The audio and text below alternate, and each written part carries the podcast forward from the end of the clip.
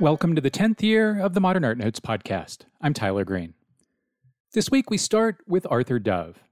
My first guest is Debra Bricker Balken. She's the author of Arthur Dove, A Catalog Raisonné of Paintings and Things, a thorough presentation that includes Dove's assemblages. Jessie Centivan contributed to the book. You may recall her from our program on Kay Sage. The Dove Catalog Raisonné includes 537 illustrations, almost all of them in color, of each dove that Balken was able to identify, find, photograph, and document. I've spent several nights curled up on the couch with it. It's one heck of a lot of fun. Dove includes an essay on Dove's work and its critical reception, as well as mini essays on major works. Many of the materials and images in the book are published for the first time here. It lists for $125 via IndieBound or Amazon. We'll have links on manpodcast.com. Dove, of course, is among the most prominent American modernists of the early 20th century, a key link between the American nature tradition and abstraction. On the second segment, Celeste Brusati on Samuel van Hoogstraten. But first, Debra Bricker Balken, after the break.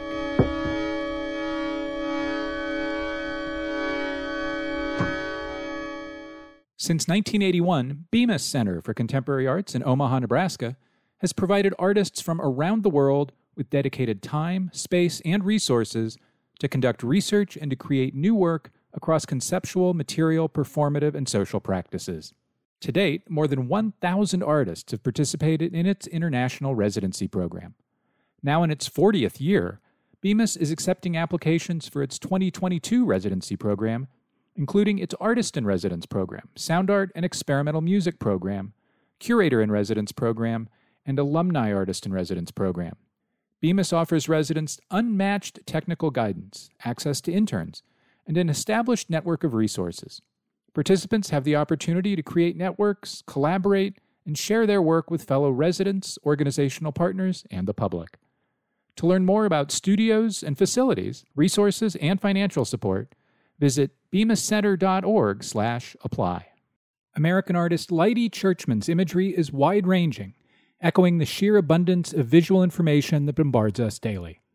The paintings treat equally the subjects of animals, landscapes, themes from Tibetan Buddhism, real estate, real estate advertisements, and remakes of works by other artists, from Henri Rousseau to Barbara Kruger.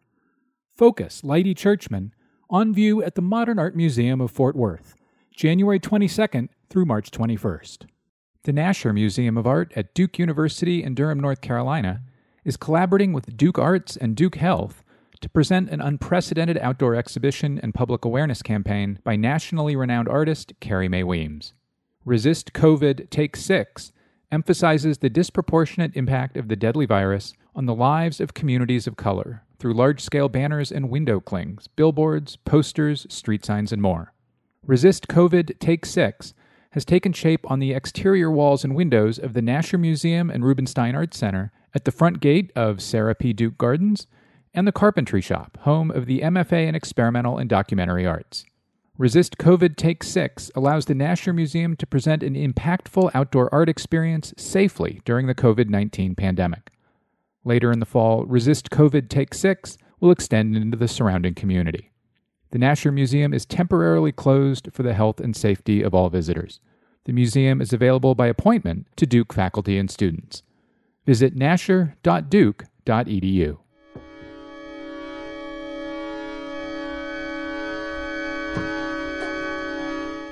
And we're back. Debra Bricker Balken, welcome back to the Modern Art Notes podcast. Thank you. I'm glad to be back. As I mentioned in the introduction, this is your third major Dove project. You curated the 97 98 retrospective as well as a show on Dove and O'Keeffe in 2009. Did this project teach you anything about Dove you hadn't previously learned?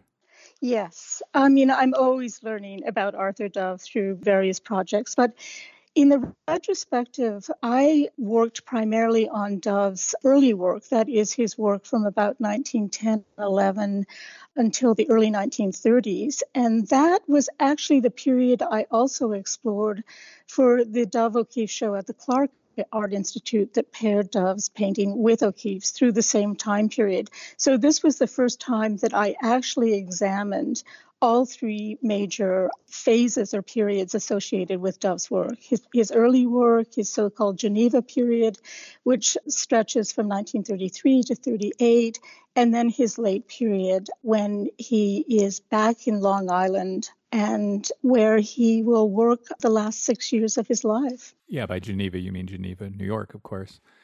So let's dive into the Dove oeuvre a bit and let's start, I guess, kind of in a way before the catalog raisonné starts. Dove starts out as an illustrator for magazines such as McClure's and Scribner's and whatnot.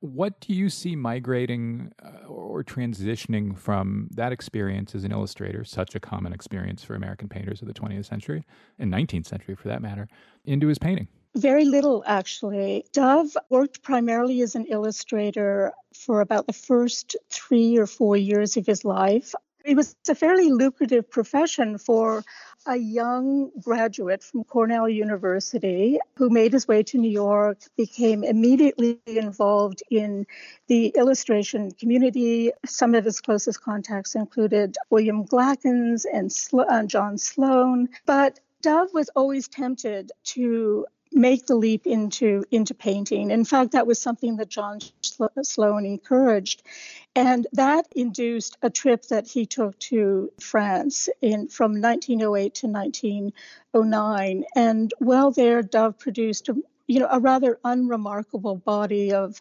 post-impressionist work he comes back to New York with an introduction to Alfred Stieglitz, and he, for the most part, gives up working as an illustrator full time. He'll take on part time assignments, but there's very, very little crossover between his his illustrations and his and his painting. And in fact, he saw them actually as two distinct bodies of work. You mentioned that trip to France. One of the big discoveries for him there is Matisse and Fauvism how did Matisse help him, if that's the right phrase, in that transition into into painting and painting, you know, full time, as it were? Well, I would say, you know, Matisse's, you know, preoccupation with color and light was something that deeply held Dove, who saw his work at some of the various salons in Paris, like the Salon d'Automne, which, you know, Dove will also participate in. So we do know that he, you know, he probably actively studied Matisse's work there when he comes back to New York, you know, some of the kinds of residual influences that you can see from Matisse and other Fauve artists is a black line or a black boundary that will appear in some of his early abstractions, but that's about it. I guess one thing I noticed that he may have taken from Matisse was the compression of space. How Matisse uses textiles, wallpaper, whatnot, and kind of visual rhymes with stuff in the foreground to to consolidate the front and the rear of a painting together. Well, you can certainly see that in some of his early still life paintings, like The Lobster, which was exhibited in Paris at the Salon d'Automne. But again, those kinds of influences, if indeed they were direct influences, very quickly recede from Dove's work. By 1912 or so, yes, we can see occasional evidence in pastels like a walk poplar. There's a you know distinct black line or boundary line. But as Dove moves into you know what we would refer to at this point in time as pure abstract painting, all of those kinds of fascinations will drop by the wayside. So as we get into these next four or five years of Dove's early career, you know, from the end of the 19 aughts into the 19 teens, the dates of Dove's paintings are are often uncertain, and you note in the CR that that he really rarely dates his paintings, both both now and ever. You know, at the risk of maybe asking an unanswerable question, you know, why why didn't he? you know, he didn't begin keeping records of his work until he and Torr take up their collaborative diaries. His wife, his second wife, Helen Torr his second wife, Helen Torr, yes, in 1924. And the diaries actually become a way for us to, to date work. But also, he will begin having an annual show at Alfred Stieglitz's third gallery An American Place as of the late 1920s. And we have checklists from those various exhibitions which allow us to date them. The paintings pretty accurately. So in 1910 11 ish, he makes a series of quite abstract paintings, and they they run across a pretty striking, almost shocking two page spread in the book. How did he get from from a painting like The Lobster, which is representational as representational can be, to something so completely different, so completely abstract, so quickly? I think primarily through his discussions with Alfred Stieglitz, whom he becomes quite close to as soon as they meet when he returns to New York in 1909. And then, you know, he the, the lobster will be included in a group exhibition. And then thereafter, Stieglitz will assemble a one person exhibition of Dove's work in 1912. These small abstractions were not included in that exhibition, but we do know that Stieglitz saw them because he makes much of Dove's role as the first abstract painter in the United States. But no, it, it comes out of a, of a discussion with Stieglitz about the nature of modernism. What were the ingredients of modernism? How is American modernism distinguished from French modernism? And I think that, you know, these were issues that Stieglitz was also thinking about very deeply at this moment in time. You know, we know that he passed on or, or recounted to Dove books that he was reading, like Kandinsky's Concerning the Spiritual in Art. Of course, Kandinsky was making similar kinds of pictorial breakthroughs in his work simultaneous to Dove we are definitely going to get to Kandinsky in a moment. One of the things that really jumped out to me with clarity I'd never had before about Dove was the Kandinsky relationship. This book, I, you just as you as you page through it and read through it, it, it bursts forth. But before we get to Kandinsky, it's in like 1910 or 11 ish that America becomes an important subject for Dove.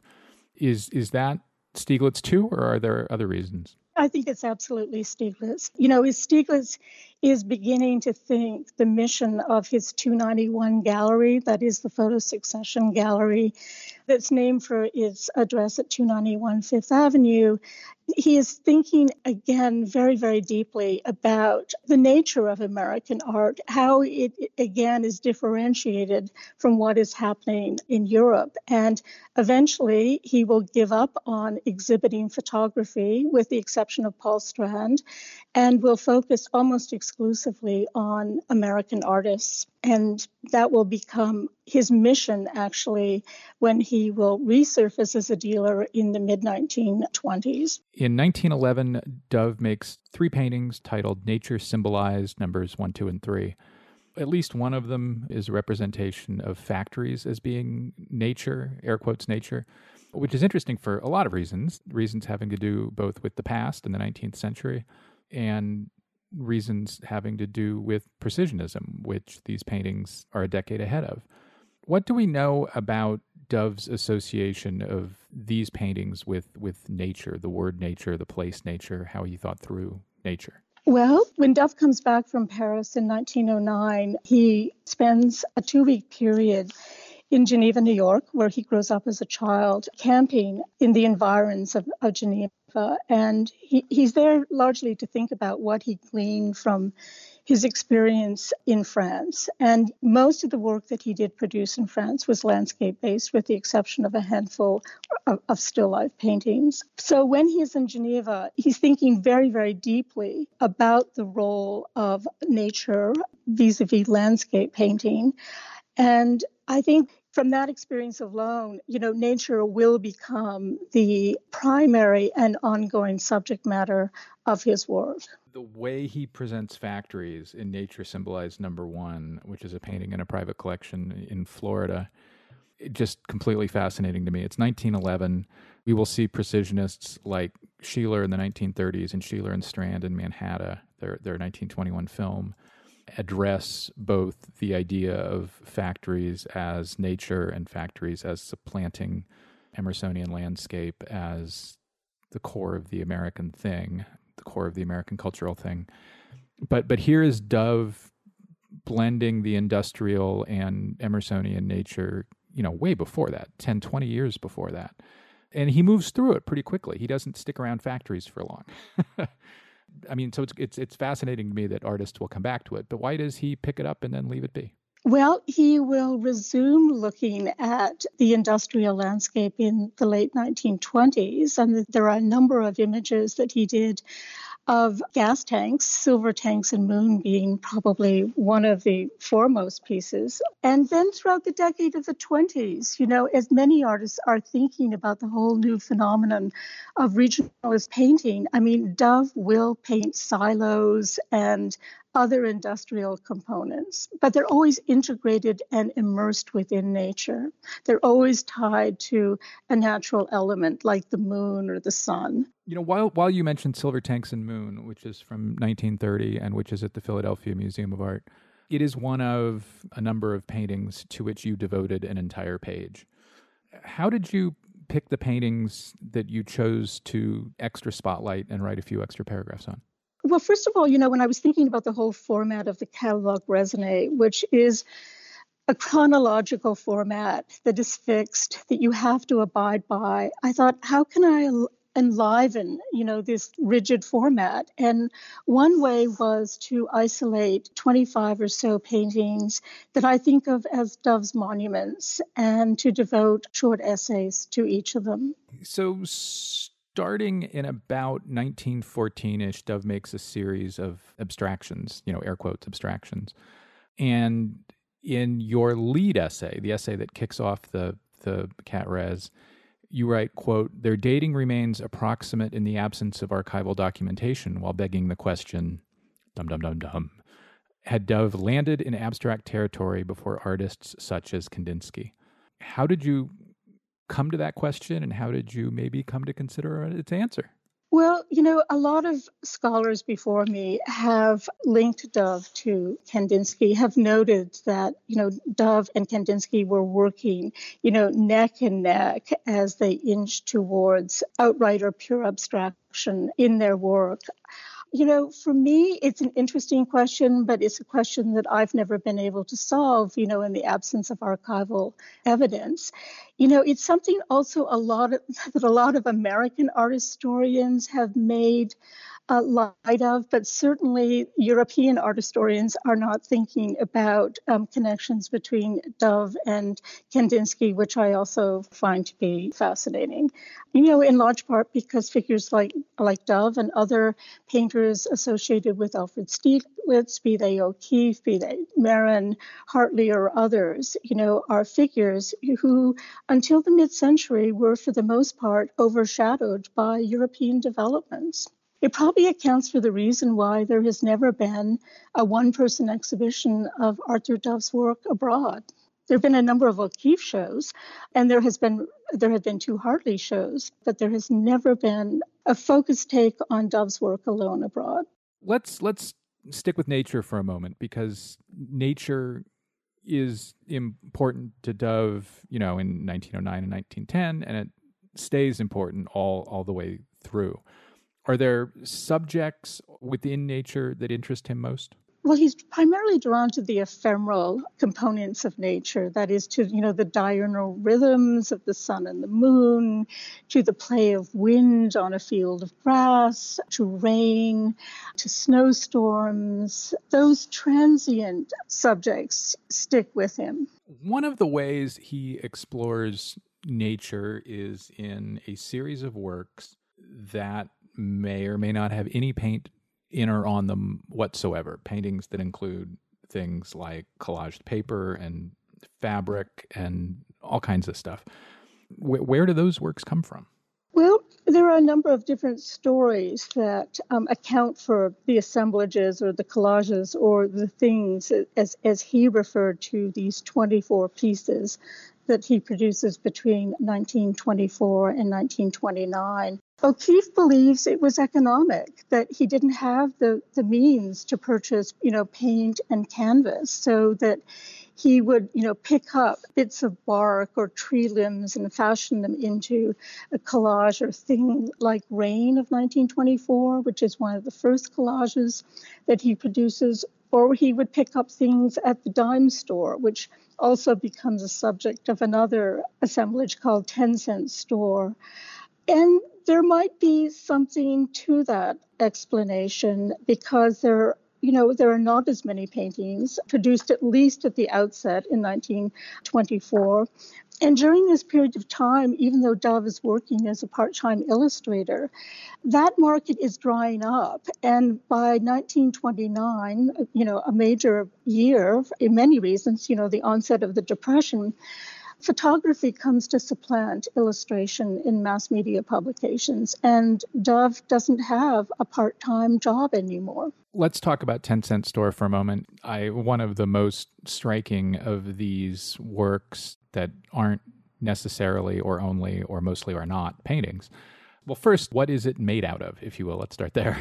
uh, well, it is made out of this bouquet of flowers, artificial flowers that he would have acquired at the 10 cent store and combined with natural elements such as a fern that he would have picked up somewhere, somewhere on his daily walks near Huntington, Long Island, which is where he was based at this point in time. So 10 cent store is for me a really sly winking smirking nod at botany and particularly at 19th century America's fascination with, with botany and plants. I mean, you can't read John Muir or any of the other great kind of amateur naturalists of the 19th century without reading them name checking every plant species they can.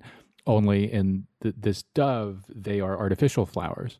Do you think he was aware of or interested in either botany or the way in which artists had engaged with it in the decades before him? Well, you know, there is some kind of scientific component to Dove's work. I mean, being a naturalist and spending a great deal of time, you know, outdoors, he was, you know, very interested in the way in which, you know, nature was made up of various different colors or components of light. So his analysis of nature extended that far.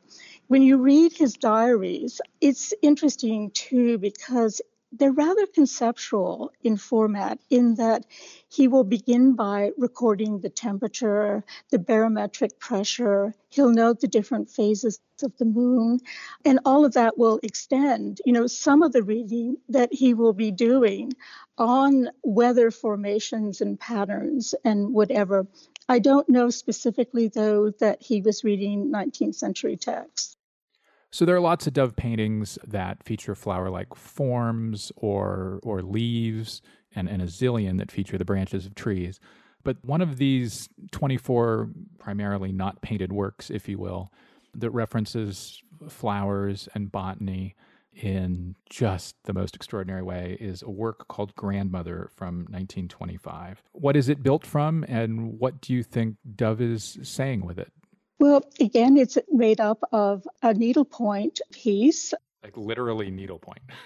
literally needlepoint, yes. Where where he acquired this piece of needlepoint, I don't know. I, am not sure. You know, it, it certainly didn't come from Helen Torr's hand. You know, Torr was a seamstress. In fact, one of these collages is actually an homage to her role as a seamstress. But it, again, it, it combines a number of you know, found objects, pressed flowers, leaves, ferns, a passage from the Bible, along with this needlepoint. Appreciating that I'm inclined to find Emerson in all things. this strikes me as, I mean, and, and I think Dove engages with Emerson quite quite quite a bit across the oeuvre, at least before the 19, you know, at least before his last phase. But this strikes me as a particularly transcendentalism addressing piece. Flowers, nature, the Bible, one on top of the other, one one pointing to the other, all binding together the idea that that uh, an individual experience of God can be found in nature, and nature can be, you know, and, and the God and nature reflect each other as they they do in the literal construction of this piece. Right.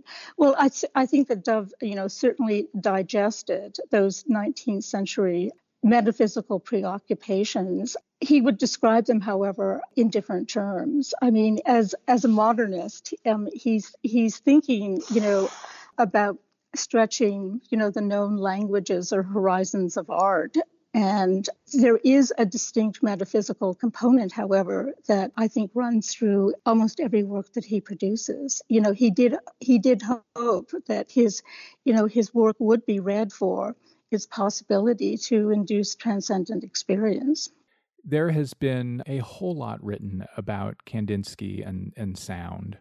And one of the things that I think thunders forth from this book, from this cat res, is just how many ways Dove finds of addressing sound across so long a period of time. What about sound got Dove interested in it, and why did he think about beginning to air quotes translate sound into paintings? Well, you know, Dove does read concerning the spiritual in art by by Kandinsky. Uh, Dove, we also know, paints as of the early 1920s to music. He acquires a phonograph in the early 1920s, and later on, later on in the decade, a radio. His diaries are filled with mention of the various composers that he was drawn to, like Irving Berlin, primarily jazz musicians, Berlin and Gershwin, although we know that he also listens to um, Stravinsky and other classical modernist composers. There's very vivid descriptions of, of those records in the diaries. And then I think he's also, you know, attracted to the various sounds of nature. I mean, if you look at a painting from 1929, like Foghorns, you know, there is a piece, you know, that is deeply preoccupied with sound and its abstract reverberations across a landscape. I'm glad you brought up Foghorns. It is one of the most, uh, just kind of Uh, spectacular from out of the clear blue nowhere paintings in the Oeuvre. It's one of the it's one of several sound paintings to which you, you, you devoted a whole kind of monument page. What do we know, or what do you think about how Dove chose to represent the sound the horns make? We'll have an image of the painting on manpodcast.com, but it's the painting does look like foghorns kind of ought to look, I think. Yeah, it, it, does. These vibrating sounds as they're hovering over a body of water and piercing through cloud formations, low lying cloud formations. You know, again, I think that it's just an extension of him looking at, you know, every transient, ephemeral, fugitive element in nature and substantiating those properties through abstract compositions. You mentioned composers a moment ago, composers like Irving Berlin and George Gershwin. There are paintings that Dove made in which the names of those composers are used, if that's the right phrase. Is is that Dove assigning and linking specific paintings to specific composers, or is that kind of emerged in the decades since? No, those were titles that, that Dove gave to to paintings like Gershwin's I'll Build a Stairway to Paradise, Rhapsody in Blue, Rhapsody in Blue number two, all of those titles we know that Dove gave to these pieces. Sometimes there are there there are variations that you'll find in the checklists that Stieglitz printed for the exhibitions that they appear in. We have attempted to be as faithful to the titles that appear in diaries as possible and we will note variations to titles where we have where we have found them. That's what got me wondering. I mean, because that's one of the really helpful features of the book is that you know in in in books about 19th century American art, virtually all of the titles have been assessed by the field, and the field has moved on from the titles under which painters may have exhibited those paintings, which has resulted in a lot of loss of meaning and reference. And here in this book it's it's kind of an extra layer of history that's presented with the paintings that I think really helps a lot. While we're in 1929, one of Dove's absolute masterpieces is a, is a painting called Red Tree and Sun. It is in the collection of Fisk University and Crystal Bridges in um, in Arkansas. We'll have an image on on manpodcast.com, but it seems to me likely to be one of the pictures Dove painted that would have, could have most informed abstract expressionists, specifically Newman and Clyfford Still. Did you find yourself in putting this project together, especially the paintings you hadn't worked on before, kind of maybe from just after this point forward, thinking about ways in which Dove might have been useful to abexers? You know, it was something that I thought about a great deal because as I embarked on my research, you know, I was very interested in the reception to Dove's work after his death in 1946. And, you know, 1946 is also a major year in that it was the, it was the year that the term abstract expressionism was floated by Robert Coates, who was the art critic for The New Yorker. It wasn't a term or a name that stuck until the late 1950s, early 1960s. But still, I was really interested in how many of those figures associated with that term would have looked at Dove's work. Would they have gone to Alfred Stieglitz's American Place Gallery and seen Dove's annual exhibitions? And you know, occasionally you will find references to, you know, to Dove made by some of these figures, but it was fascinating to me that, you know, Alfred Barr, the former director of the Museum of Modern Art, who never devoted a show to Dove's work, in the early 1950s, you know, has this revelation as he's writing about abstract expressionist work or the New York School that there are, yes, there are ties, and that Dove was this phenomenal precursor to the mid-century.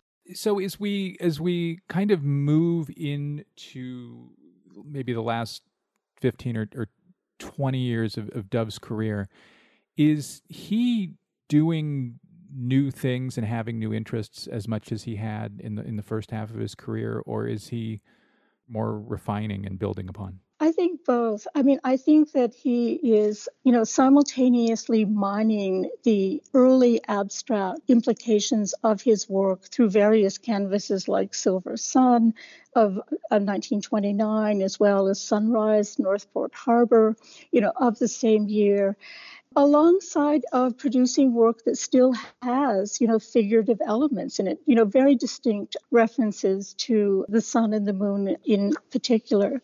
But as you inch into the decade of the 30s, these dual strains will remain evident in his work. There will be, again, these occasional references to known entities like a brickyard or a barge Lots of barges, lots of tugboats. Yes, or a coal carrier.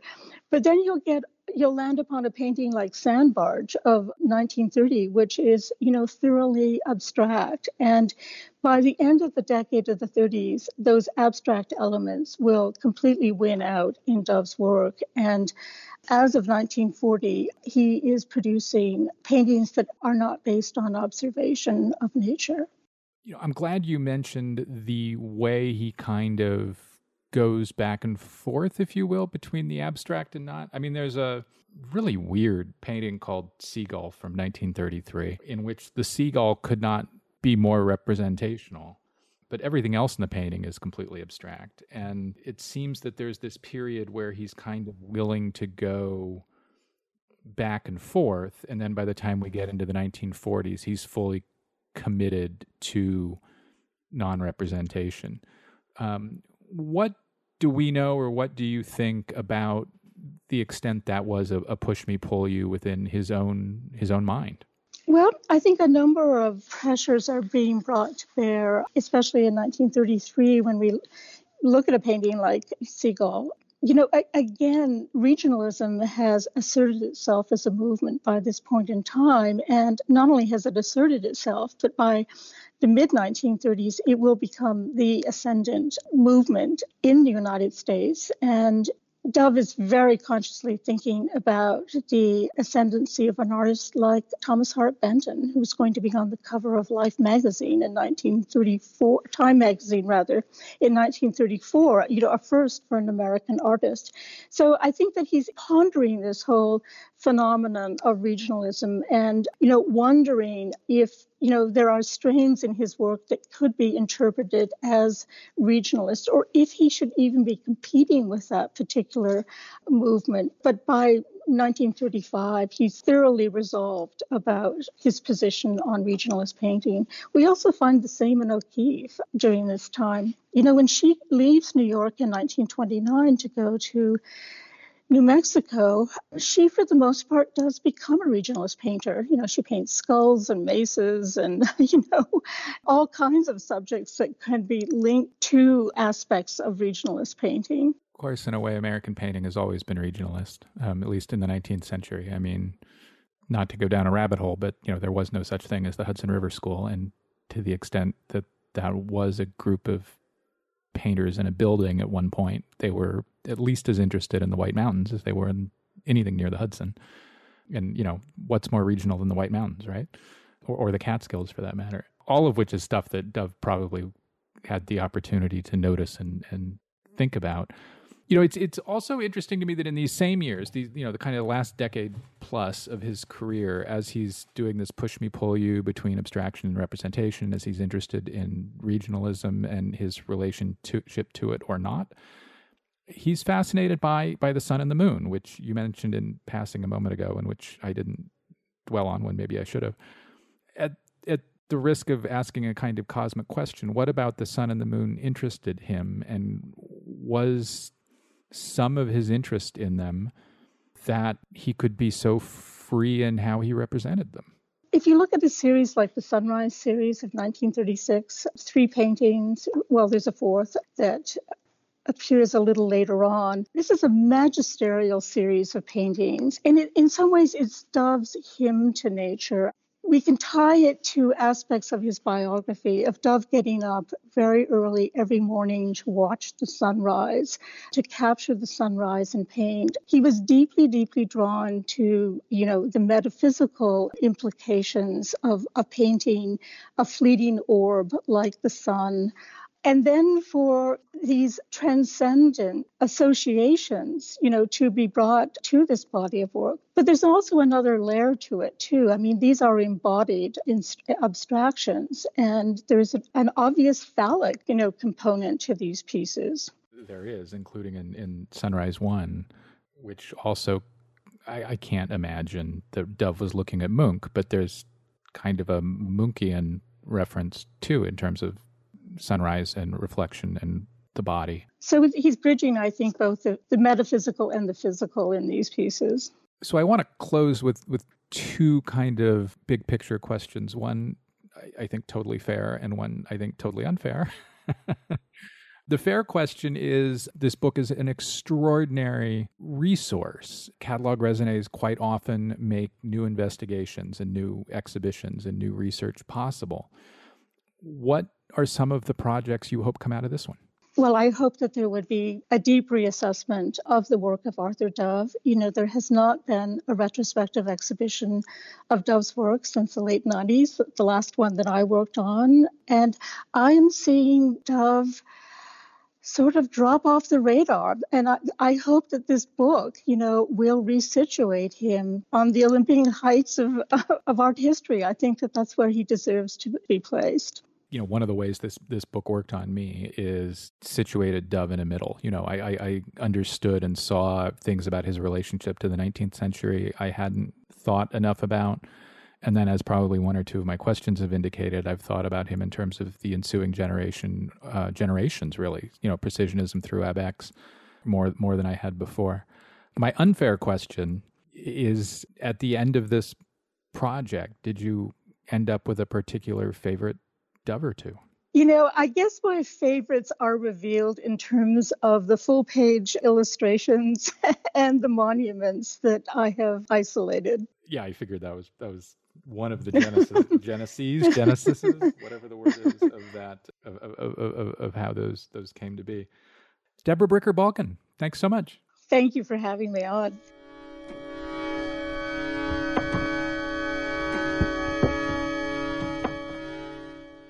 Explore an ancient trading center in Return to Palmyra, a new online exhibition from Getty.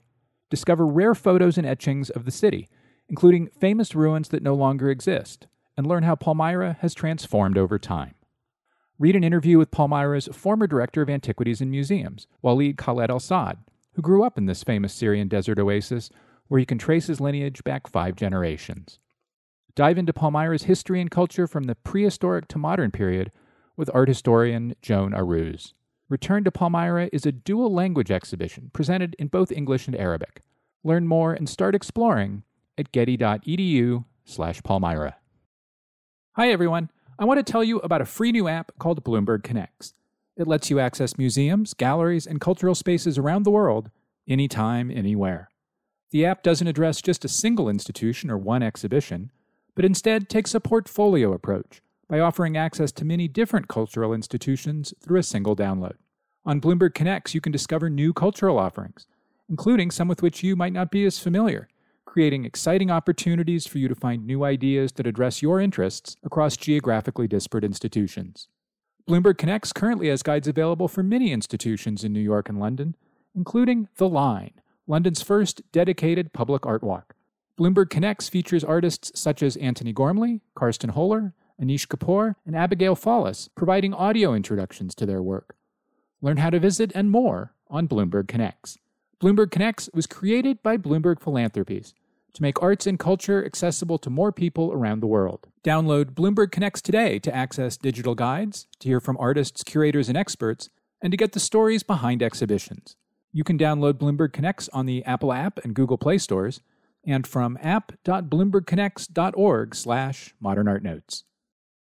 In the book Evicted, Matthew Desmond argues that eviction and homelessness are not only results of poverty, but may also cause it. To contribute to better understanding the close relationship between residential instability and poverty, the exhibition Barriers and Disparities Housing in America at Sheldon Museum of Art explores selected moments in the history of inequitable access to housing in the United States. Works by Ansel Adams, John Biggers, Gertrude Käsebier, Gordon Parks, Louis B. Sloan, and Paul Strand are featured for their potency in helping us to consider how housing can pose larger questions about systemic injustices in our society. For virtual galleries, learning guides, and information about online events, visit sheldonartmuseum.org.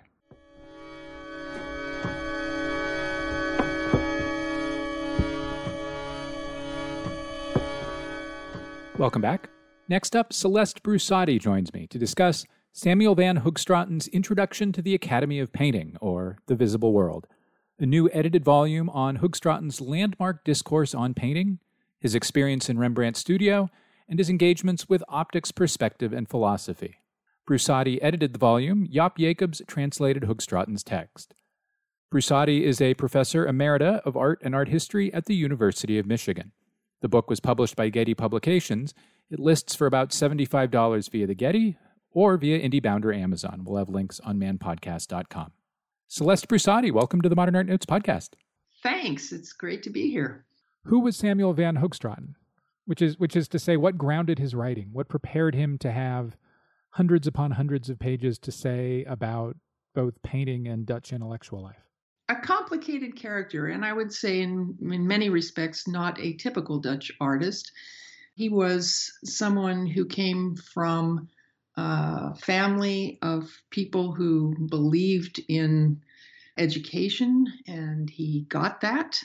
And when, at the age of 12, his father died, he found himself wanting to continue what he started under his father's tutelage, which was painting. So he comes from a family of merchants, lives in a historically very interesting city that was a great center of trade from the Burgundian period, from the late Middle Ages on, and has an illustrious history to which he is connected. But I digress. He had both a training in the usual apprenticeship style of other artisans with his father, who had been a silversmith and then switched to painting. And then when his father dies, he is shepherded by his family into another career, but he doesn't want to go there. They educate him, and probably he did a stint maybe at the Latin school. We don't have records for that, but it's likely, and certainly he learned to read and write French.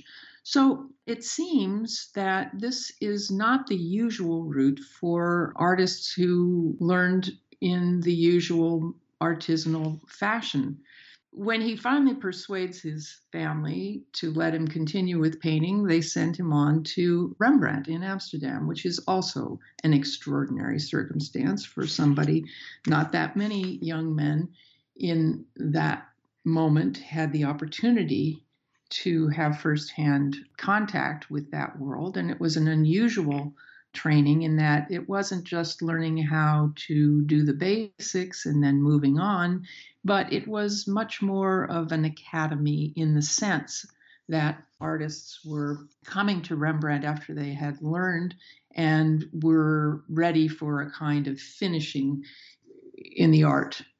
And so not only professional artists were training with Rembrandt, but also cultured young men who wanted to further their skills in drawing and so forth. So this was extremely formative, and he does talk about his conversations in the studio with other artists and the ways in which they were taught. So from the get go, this is a young man who has both literary and artistic ambitions. So he begins writing poetry and occasional verse, even broadsheets, when he's in his 20s. He's just spent five years in Rembrandt's studio, and he's learned there a great deal about painting, but also about marketing.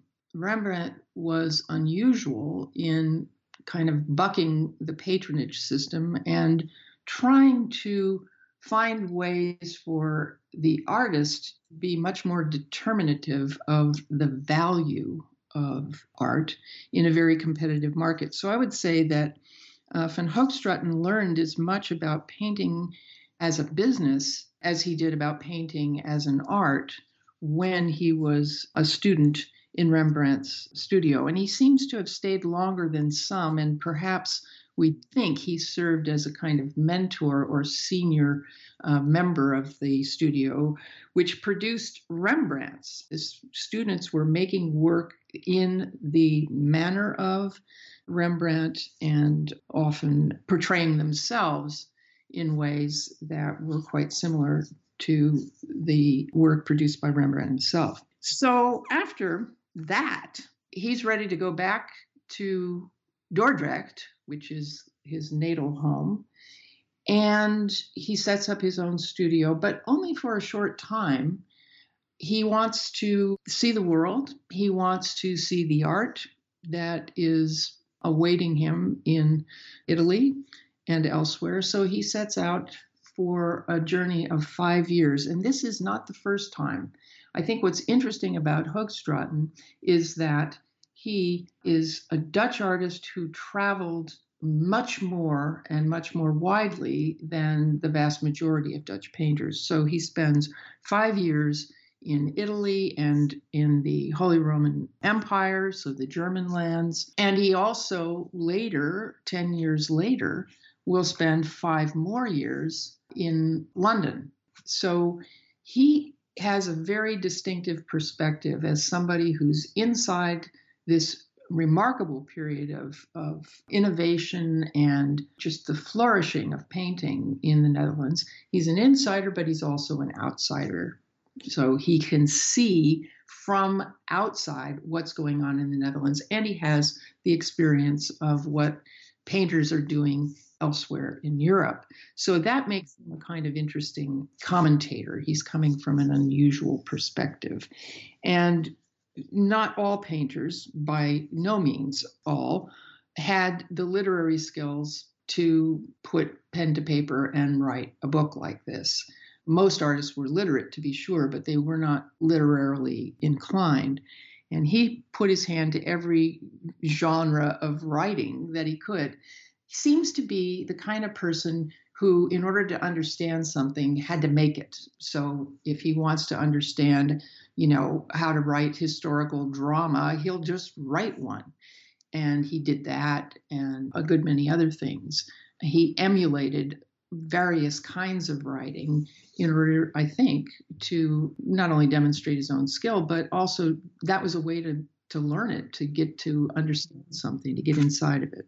And and he's writing this book at the very end of his life, or at least publishing it at, at the very end of his life. So he's had all these years to travel, to experience, to paint, to have a correspondence with people in natural philosophy, what we would now call science, people engaged with politics and literature and more. And so turning a little bit more toward the visible world, toward the book he writes. Let's let's start with the structure of the book. He organizes it in 9 chapters, I think you could say, around addresses of or maybe to the nine muses. Why does he organize it that way? What does that allow him to do? It's an interesting thing because, as you say, it's a retrospective project, right? He he's putting everything together in the last years of his life, but presumably he's been reading toward this all of his life, keeping notes. I'm sure it would be fabulous if one, you know, discovered a commonplace book, but this is the kind of writing that comes out of that. So this is a collation of material that he's read and thought about over a period of time while actually making. Now the the reason for the the structure is twofold. He has a very ambitious plan. One aspect of it is to provide his colleagues and aspiring painters with a program of instruction, a set of things that one needs to know in order to paint well and knowledgeably. Knowledgeably is important. So he's thinking about painting as both an art, but also a form of knowledge. And what better patrons for that than, than the Nine Muses? So the encyclopedic academic tradition is the framework then that he's using for collating all of this material. So the through line is this sequential program of instruction led by the muses that, you know, in his conceit, take the pupil by the hand and lead him through the various things there are to be learned. But the other thing he's doing is providing a description of everything there is to know about art. So it's it's a kind of collation, it's a collection, it's a compendium, it's a description and a program.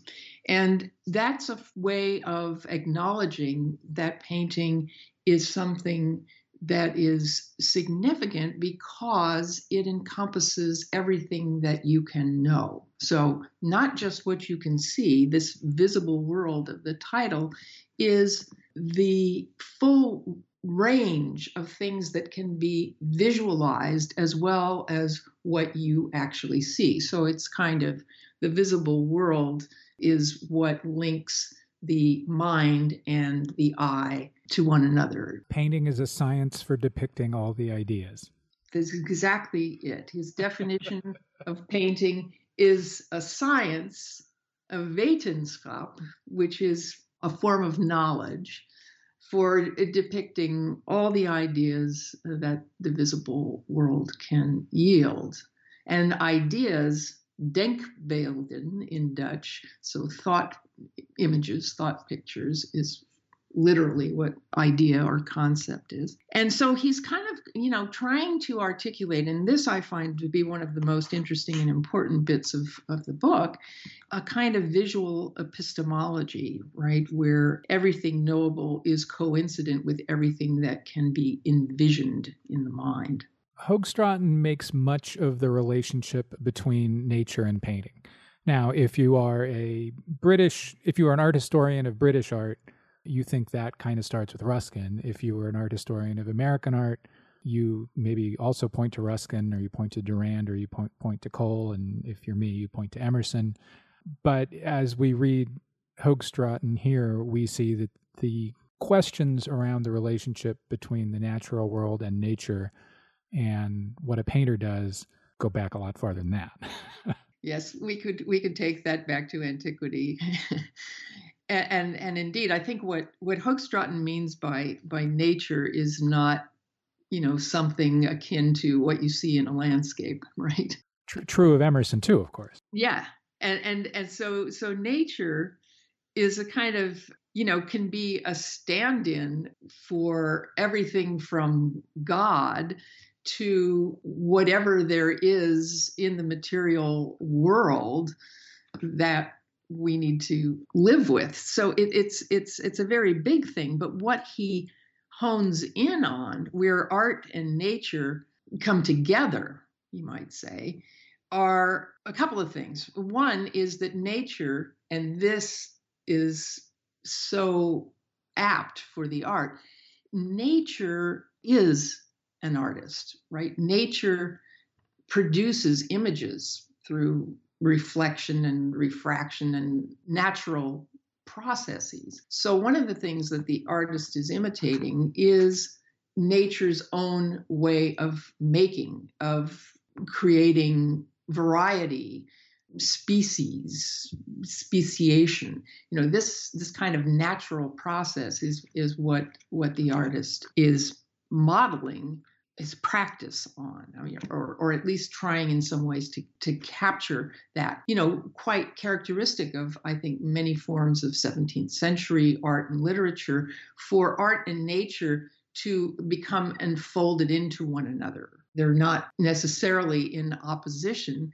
It's the artifice of nature that the artist wants to wants to get a hold of. And that's very interesting, especially when you look at you know what we think of you know in modern terms as realism it's not a matter of some kind of direct mirroring of nature but sort of mirroring as such that comes to play. And so when you look at a, a beautifully painted i don't know satin skirt in the work of ter you know it's a painting. You don't think it's satin but you can't believe it's a painting, right? Because the look of the satin has been so marvelously simulated. That's a matter of artifice. It's not a matter of transcription. You can only get satin to look satin like by, by a trick, by a technique. And it's not direct transcription, right? It's some kind of mediated process. And and Hoogstraten certainly gets that. I think the best example for my my money is when he talks about the camera obscura, which a lot of modern scholarship, especially on Vermeer, has presumed that what artists were trying to do was faithfully copy and produce an, an exact, a, a realistic image in modern terms. But but Hoogstraten doesn't talk about the camera obscura in that way at all. He sees it as a wonderful experiment that demonstrates how the process by which the eye sees and produces an image that is a natural artifice. Nature is producing an image, but the image that's produced is one that that actually uh, transforms what you're able to see. It allows you to see relations of tone that with the naked eye are, are difficult to discern because there's a lot of background noise. And the camera obscura takes away the background noise and just gives you this kind of hovering, glowing image that shows you how colors modulate in nature and how you create an image by setting different kinds of light and color and tone into an interplay with one another. So it's it's really about style. It's really about convention, not about realism at all. Yeah, one of the one of the really fun parts of reading your essay and reading Hoogstraten is that he you know he's not writing a how-to manual he's writing about the world and the point of commonality he expects to have with the reader is that the reader gives a darn about painting. And i think that example especially in your essay gets at that in a really neat way. I mean there are a lot of i, I kept thinking as i read through the book in your essay is that a lot of what hoogstraten writes about stays contemporary 100 years later 200 years later uh, now so we talked about nature a little bit and how that remained contemporary for some time. For hoogstraten it was entertaining that nature was a homograph just as it would be for emerson. But hoogstraten was also globally informed in a way that seems very 21st century. I mean he's europe oriented don't get me wrong but you know he he indicates as he's estimating and considering the history of painting he acknowledges that he's aware that there were great painters in Japan and China centuries before him. That is part of this very capacious notion of describing painting. He's trying to find every everything he reads, you can tell he has checked off and pulled out uh, any reference to painting or image making. And I think in that he's he, he's done a lot of research in all kinds of different publications. So not just works on art per se, but if there's a religious treatise, if there's a travel guide or journal, he's looking at it to see what do they say about painting, among other things. But but that is one of and he pulls all those things out from these texts to tell us what he knows about painting. And I think actually one of the understudied and most interesting and novel bits in this book is a digression that starts the uh, seventh book, which is on light and shadow and everything optical. And he, before he gets into the optical stuff, he uses an optical metaphor to digress on the origins and history and progress of painting, how it moved in and out of the light over the centuries. And this is a history of painting its vicissitudes, the fortunes of the image over time. It's kind of modeled on a world history where he's looking at what happens when religion meets painting, meets images. So it's told from the vantage point of religious proscriptions and religious enthusiasms, you might say, for and uses for images. And this is, of course, really fascinating coming post Reformation in a time when, you know, the proper uses of images and whether or not, you know, what constitutes an idolatrous image and what's an appropriate and permissible image. This is all very much of the moment but he he gives it a, a history, and no one did that, as far as I am aware, in any writing on painting. There were histories that were corporate biographies, like Vasari's most famous one, and, and von Mander after him. They wrote artists' lives and framed those, you know, biographies as a history.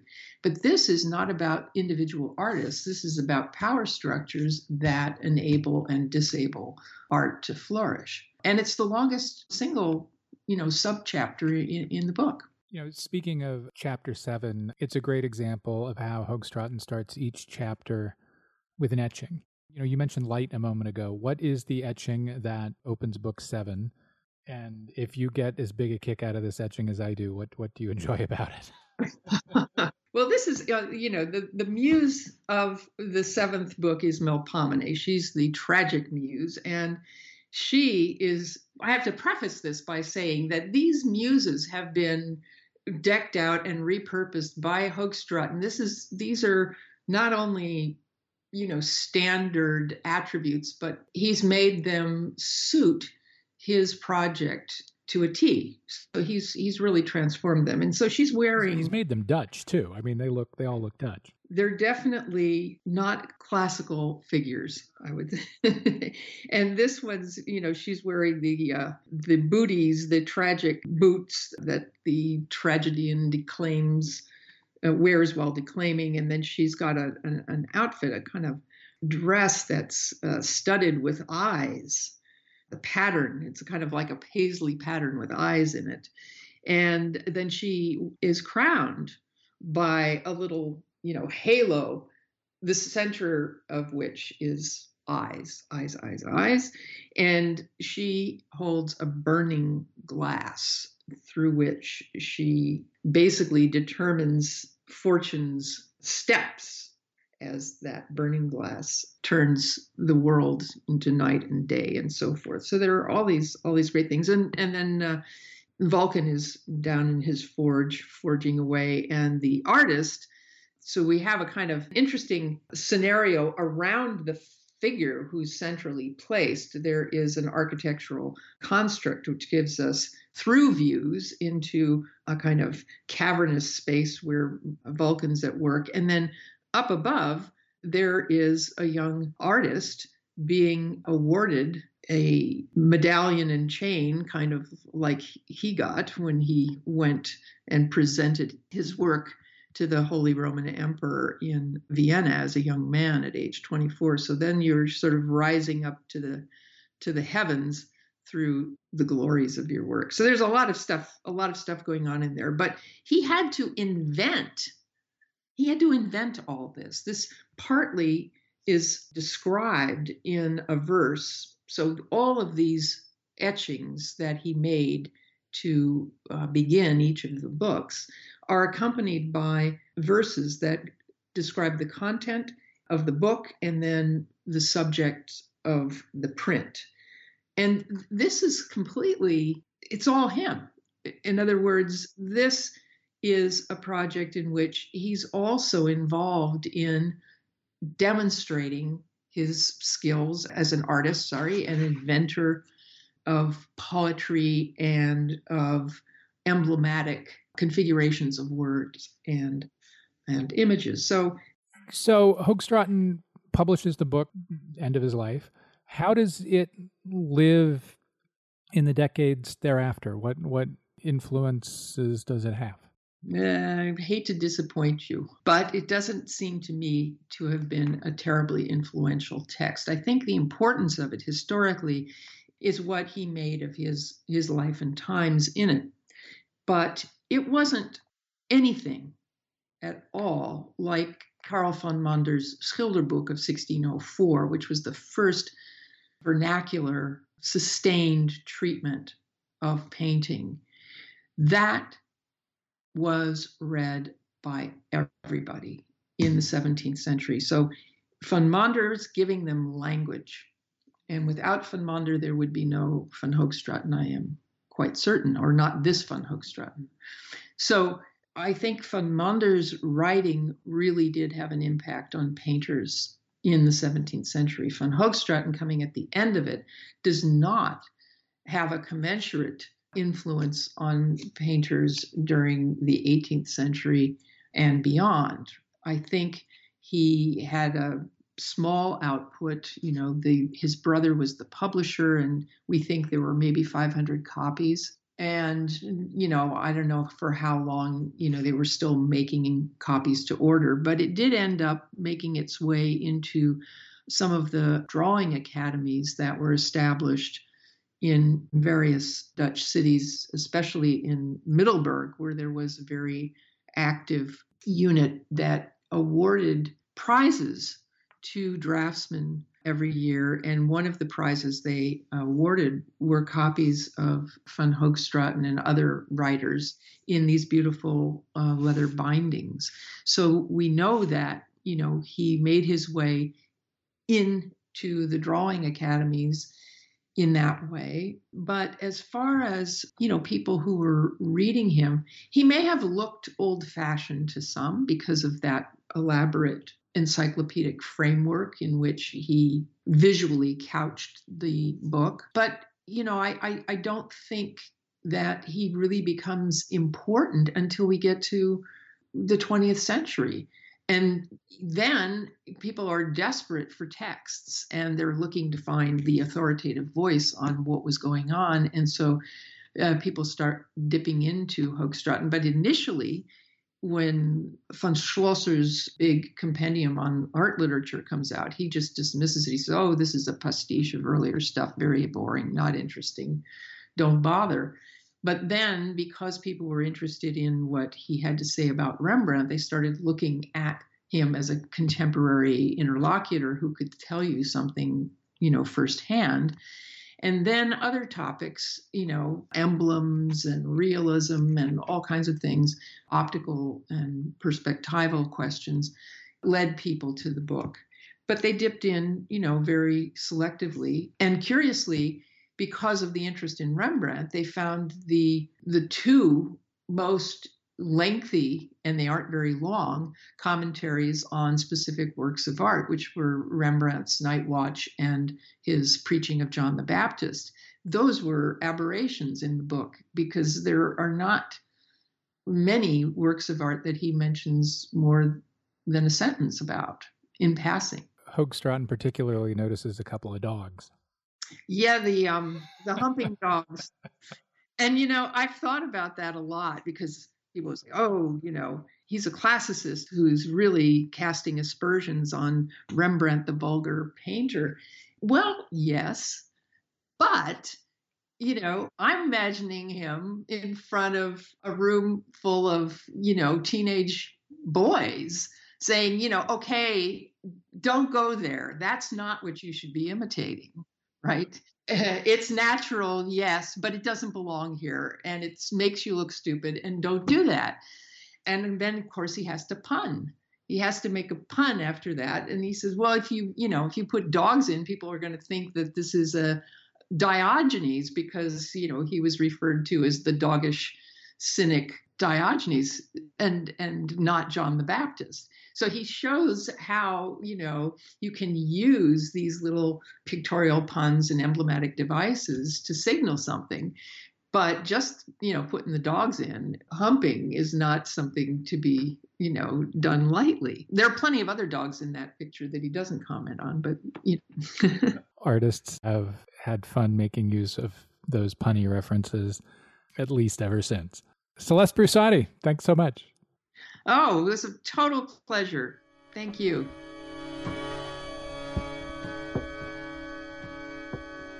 That's all for this week's show. The Modern Art Notes podcast is edited by Wilson Butterworth.